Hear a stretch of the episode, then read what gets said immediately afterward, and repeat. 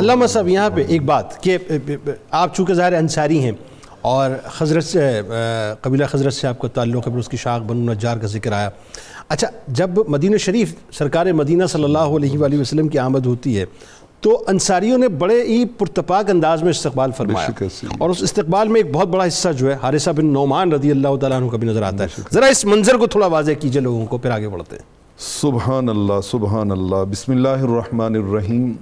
جنید بھائی، وہ منظر تو ایسا حسین منظر ہے کہ انسان اس کو جب کنسیو کرتا ہے تو وہ نگہت و نور کی ایک بہت ہی عجب وادی میں گم ہو جاتا ہے، جی، کہ جہاں پہ ہر طرف انوار الہیہ کی بارش ہے، جذبات کی بارش ہے. میں صحیح مسلم سے اس منظر کی تھوڑی سی منظر کشی کرنا چاہوں گا.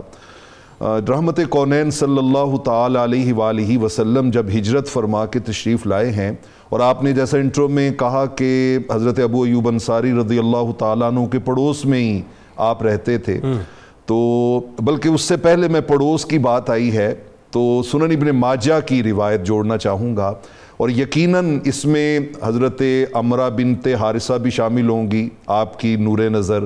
اس میں یقیناً آپ کی بیٹی حضرت ام ہشام بھی شامل ہوں گی، چونکہ وہی عمریں تھی ان کی.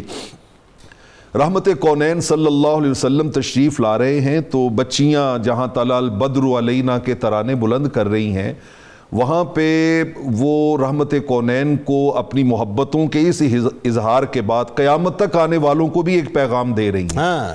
وہ کہتی ہیں نحن جوار من بنی نجار، اللہ، لوگو ہم بنو نجار کی بیٹیاں ہیں، اللہ، یا حبذا محمد من جار، اللہ، اور وہ کہتی ہیں دیکھو ہمارا نصیب، دیکھو ہمارا بخت، اللہ، دیکھو ہماری قسمت کہ رب نے ہمیں رحمت کونین کا پڑوسی بنایا. سبحان اللہ، کیا تفاخر کی بات ہے، کیا تفاخر، مطلب یہ ہے اصل تفاخر، اصل تفاخر رحمت کونین سے جڑ جانا، اس سے بڑی نسبت کوئی نہیں ہے. اچھا، جب آقا علیہ الصلوۃ والسلام نے ان بچیوں کا یہ خوبصورت اظہار محبت دیکھا نا تو آپ رک گئے، اور آپ نے رک کے انہیں فرمایا کہ بیٹا آپ ایسا کیوں کر رہی ہو.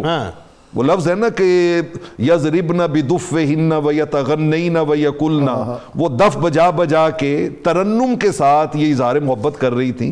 تو آقا نے فرمایا بیٹا آپ ایسے کیوں کر رہی ہو، تو انہوں نے عرض کی واللہ انا لنحبک یا رسول اللہ. آقا جی، آپ کی محبت میں، آپ کے پیار میں. آپ نے فرمایا تو پھر سنو، یعلم اللہ انی لأحبکن، اگر تم مجھ سے پیار کرتی ہو تو میرا مولا جانتا ہے میں بھی تم سے پیار کرتا ہوں، میں بھی تم سے پیار